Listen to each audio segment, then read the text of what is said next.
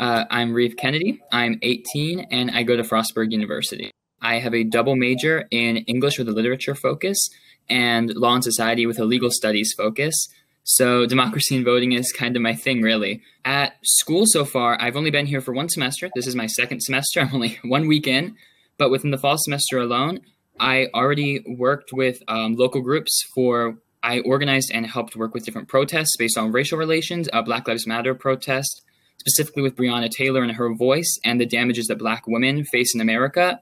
It's honestly the worst and it's cruel and it needs fixed. Um, also, I've done a lot of LGBTQ advocacy and activism through protests back at home and up here. I've actually worked with um, my school group. We did there was a protest up in Allegheny County. It was uh, October of 2020. Uh, masks, everything 100% safe, and it went really well. We had a pretty good turnout. And then I've done a lot of that stuff back home in Baltimore as well. And um, climate change and environmental activism is also very important to me. Uh, throughout my community back home, like Bear Creek, I mentioned, we did a lot of cleanups that I was in charge of. Um, there was a lot of uh, different events, uh, giving out water bottles. People stopped using the plastic ones, uh, the refillable ones. That's so important. A lot of that stuff goes overlooked. Like, why does that matter? It's cheap, whatever. But it really does impact our nation in the grand scheme of things.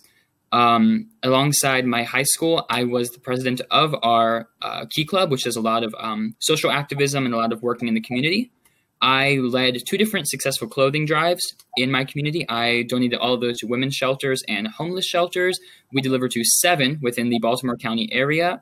Each got about two big bags full of stuff, winter clothing, because that's that's the most important, really, and a lot, a lot of just general stuff. So I definitely feel empowered in my own voice and my own activism and advocacy work. It feels good. It's I know you're not supposed to like do those things to feel good about yourself or whatever, but like it just knowing that like you're helping people it's not about like doing it for me whether i'm impacted or not it doesn't really matter it's that i know at the end of that end of the day that going out and fighting for my voice to be heard as a member of a community is not just helping me as a gay male but it's helping other people who are insecure or facing damages based on their sexuality or their gender going out i'm i may be white but going out and fighting for racial equality is important because i have friends there's other people in this country that are being damaged by these things and that makes me feel good that I can do that. Same with um, helping out with the environment. That's going to impact me. It's going to impact my kids. It's going to impact every generation moving forward.